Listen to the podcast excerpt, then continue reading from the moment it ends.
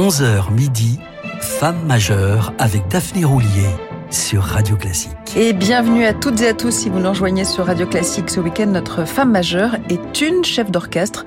J'ai nommé Mickey Geig, l'une de ces chefs au féminin encore trop rares à la tête d'orchestre permanent. Car même si elles sont toujours plus nombreuses et reconnues, elles sont encore loin d'atteindre la parité homme-femme. À quelques rares exceptions, on pense bien sûr à Augusta Holmes au dix-neuvième, à Nadia Boulanger, à Ethel Smith ou encore Jane Everard, début vingtième, ce n'est que très récemment que cette profession a commencé à se féminiser. Aujourd'hui, seuls huit pour cent des orchestres dans le monde sont dirigés par des chefs, c'est pourtant deux fois plus qu'il y a cinq ans. En France, on fait un tantinet mieux avec un modeste onze pour cent, mais pas de quoi pavoiser, on est encore très loin du compte. Pourtant, le succès de la Maestra, ce concours international de chefs d'orchestre lancé à Paris en deux mille vingt par Claire Gibault, a bel et bien démontré que la relève était prête. Deux fois par an, cette compétition attire quelques deux cents candidates de cinquante nationalités différentes, c'est dire son aura. Même le cinéma s'est emparé de ce phénomène en offrant à Cate Blanchett l'un de ses plus beaux rôles, Tar, de Todd Field, vrai faux biopic d'une célébrissime chef d'orchestre qui s'apprête à diriger le Philharmonique de Berlin. Mickey Geig, elle, dirige des orchestres plus spécialisés, qu'elle a d'ailleurs généralement fondés elle-même. Ancienne élève, et même disciple, on peut le dire, du grand Nikolaus Harnoncourt, surnommé le pape des baroqueux, notre chef autrichienne dirige des formations jouant sur instruments d'époque les répertoires baroques et préclassiques pour l'essentiel. Sa discographie déjà conséquente ne cesse de s'étoffer, mais Mickey Geig ne s'interdit pas d'aborder des musiques plus tardives, s'aventurant jusqu'au début de la période romantique. Née le vingt-deux avril mille neuf cent cinquante-sept à Schorfling, sur la rive nord de la Terzée, l'un des plus beaux lacs d'Autriche, soit dit en passant, Mickey Geig a enregistré quantité d'œuvres de son compatriote Franz Schubert, y compris une intégrale de ses symphonies, l'une des rares à être proposée sur instruments anciens, et elle vaut le détour.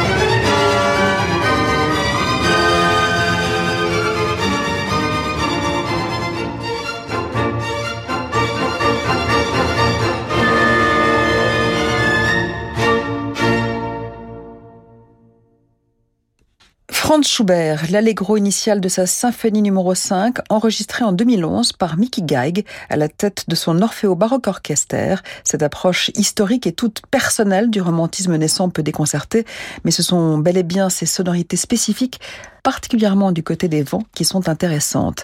C'est d'ailleurs avec cette formation créée en mille neuf cent quatre-vingt-seize qu'elle a gravé l'intégrale des symphonies, tout en s'intéressant à bien d'autres pages de Schubert, comme ses ouvertures ou ses airs, tirés de ses rares opéras tels Fiera-Bra, représentés soixante-dix ans après la mort de Schubert.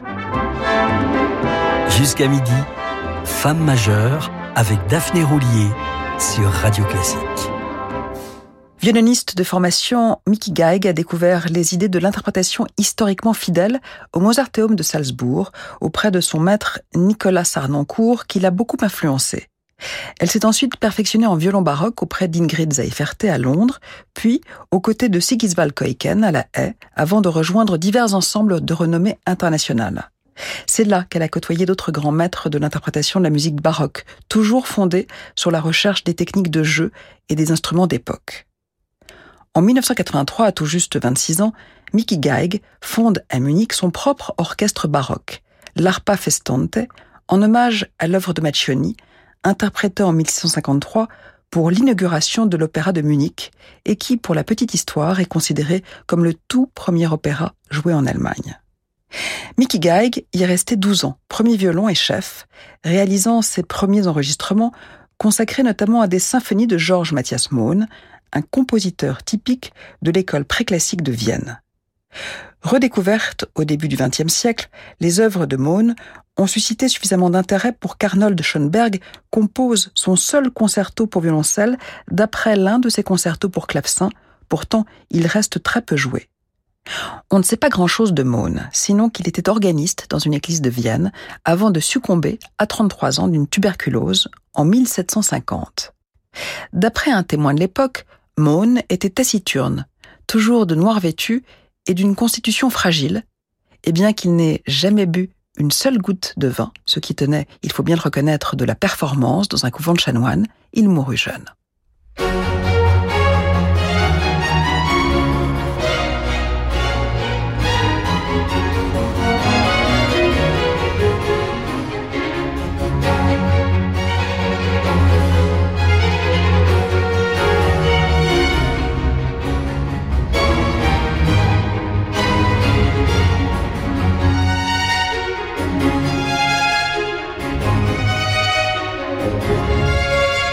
you.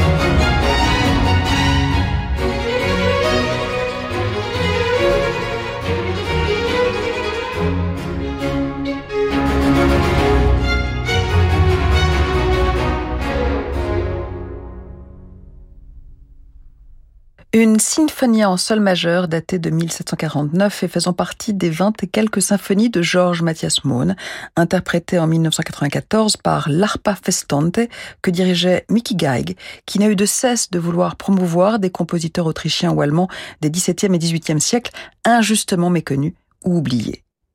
En mille neuf cent quatre-vingt-quinze, Mickey Geig quitte l'Arpa Festante, qui reste à ce jour l'une des meilleures formations allemandes jouant sur instruments d'époque, pour en former une autre l'année suivante, l'Orfeo Baroque Orchester, aux côtés de la flûtiste et obéiste Karin van Heerden. Depuis, elle multiplie les enregistrements et s'intéresse au plus célèbre compositeur originaire de Salzbourg, Mozart, bien sûr. On le retrouve juste après une courte pause. Ce soir, à vingt heures, vivez l'émotion du concert d'ouverture de la nouvelle saison de l'Orchestre National de Metz. Au programme, le concerto pour hautbois de Richard Strauss avec François Leleu, suivi de la première symphonie de Mahler, dite Titan, dirigée par David Reiland. L'émotion des concerts, c'est sur Radio Classique. Jusqu'où peut-on aller quand on est bien conseillé ? Les conseillers H S B C vous accompagnent pour préparer vos projets, construire et développer votre patrimoine. Rendez-vous sur h s b c point f r. Et parce qu'il est essentiel de rester bien informé pour faire les bons choix, retrouvez l'actualité économique avec H S B C tous les matins sur Radio Classique. Parce que l'on a tous un proche victime du cancer, on sait à quel point il est important d'aider la recherche. C'est pourquoi Gustave Roussy, premier centre de lutte contre le cancer en Europe, s'est fixé l'objectif de guérir le cancer au vingt et unième siècle. En désignant l'Institut Gustave Roussy comme bénéficiaire d'un legs, d'une donation ou d'une assurance vie, vous donnez à nos chercheurs et à nos médecins les moyens de sauver des vies. Appelez dès maintenant le zéro huit cents sept cent dix quatre cents pour recevoir notre brochure legs, donation et assurance vie. Grande nouveauté deux mille vingt-trois. Cette année, le Salon des véhicules de loisirs se tiendra du sept au quinze octobre et au Parc des Expositions de Paris-Nord, Villepinte. C'est l'occasion unique de voir dans un nouveau cadre le plus grand choix de France de camping-cars, vans, fourgons aménagés, caravanes, remorques et accessoires avec la présence des constructeurs européens. Achetez vite vos entrées à tarif réduit, sept euros au lieu de quinze sur salon v d l point com. On en parle. Reconnaître les signaux d'alerte de l'insuffisance cardiaque est essentiel pour améliorer sa détection et sa prise en charge. On en parle avec Isabelle qui est atteinte d'insuffisance cardiaque. Bénéficiez d'un sommeil vraiment réparateur avec la toute dernière génération de matelas Tempur Pro. L'alliance parfaite entre confort et innovation. Tempur, la seule marque de matelas et oreillers reconnue par la NASA. Profitez d'offres exceptionnelles sur les matelas, oreillers et sommiers Tempur jusqu'au dix novembre. Espace Topper, soixante-six rue de la Convention, Paris quinzième. Et si le viager était la meilleure manière de se protéger ? Avec René Coste, protégez votre pouvoir d'achat en augmentant vos revenus. Protégez vos proches. Protégez votre avenir chez vous en conservant votre maison à vie. René Coste vous propose des solutions viager et nues propriétés adaptées à vos projets. Rente à vie ou paiement total immédiat. Pour une estimation, rencontrez nos experts partout en France. zéro huit cents neuf cent soixante neuf cents ou sur rené coste point f r. René Coste, viager et nue propriété, zéro huit cents neuf cent soixante neuf cents. Renault. Prix des carburants en hausse. Restriction de circulation pour certains véhicules. Vous aviez déjà beaucoup de raisons pour passer à l'électrique. En voici une de plus. Renault Mégane E-Tech cent pour cent électrique. Dès trois cents euros par mois. Borne de recharge et installation offerte. Mégane E-Tech équilibre V soixante supercharge hors option. L L D des trente-sept mois, trente mille kilomètres. Premier loyer mille cinq cents euros après déduction prime gouvernementale. Voir service tiret public point f r. Borne et installation dans la limite de mille neuf cents euros. Offre à particulier jusqu'au trente et un octobre si accordiaque. Voir conditions sur Renault point f r. Pensez à covoiturer. Vous êtes bien avec Radio Classique. Il y a quatre ans, Notre-Dame de Paris brûlait. La mobilisation de dons l'a sauvée. Malheureusement, ce drame n'est pas isolé. Partout en France, cinquante mille édifices religieux se dégradent dans l'indifférence et cinq mille sont menacés. Agissez aujourd'hui pour sauver le patrimoine religieux de nos villages. Chaque don compte et est exceptionnellement déductible de votre impôt à hauteur de soixante-quinze pour cent. Rendez-vous sur fondation tiret patrimoine point org ou faites un don de dix euros par S M S en envoyant sauver au quatre-vingt-douze huit cent quatre-vingt-douze. Jusqu'à midi, Femmes majeures avec Daphné Roulier sur Radio Classique.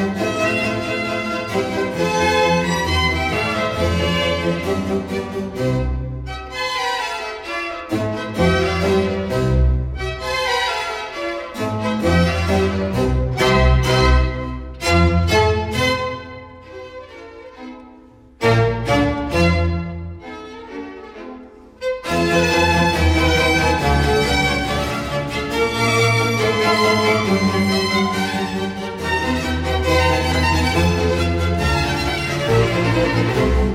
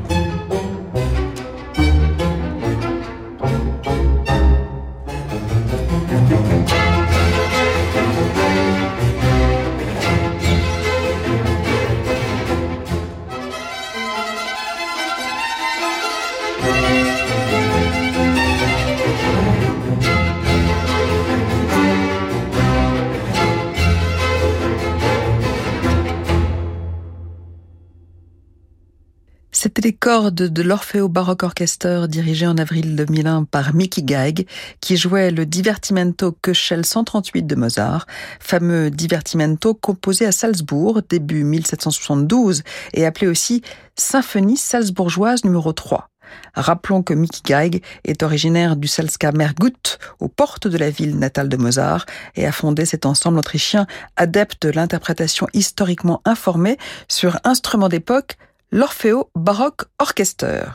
Avant l'apogée du classicisme viennois incarné par Mozart ou Haydn, le préclassicisme viennois a été notamment marqué par l'un des nombreux compositeurs que Mickey Geig a largement contribué à faire connaître, Georg Christoph Wagenseil, à qui l'on doit entre autres soixante-trois symphonies abondamment jouées à l'époque dans les grandes capitales européennes, y compris à Paris, aux concerts spirituels. Mais surtout, il fut le compositeur de la cour de Marie-Thérèse d'Autriche, laquelle pourrait d'ailleurs sans rougir être l'une de nos femmes majeures.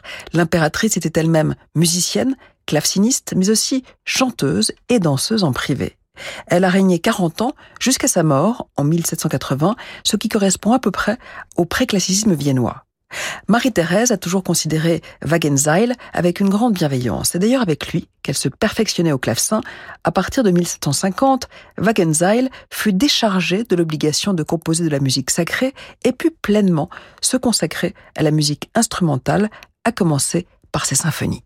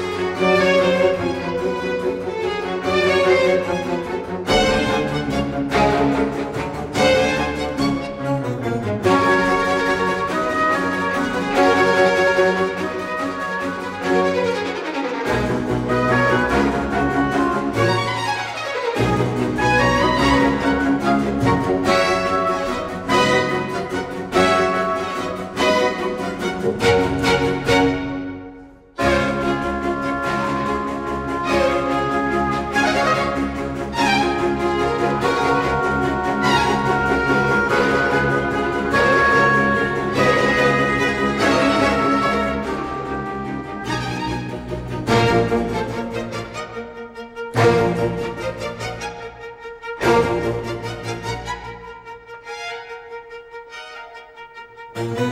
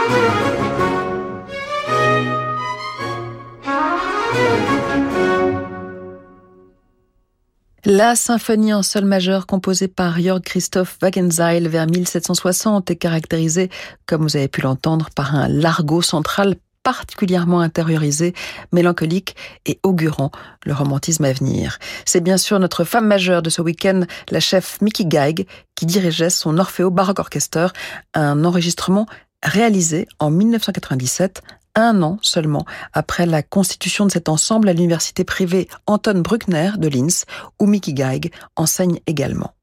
Je ne vous en dis pas plus, on se retrouve demain, même heure, même endroit, toujours avec notre chef, mais dans l'immédiat, place au capitaine Drezel qui vous embarque pour de nouveaux horizons.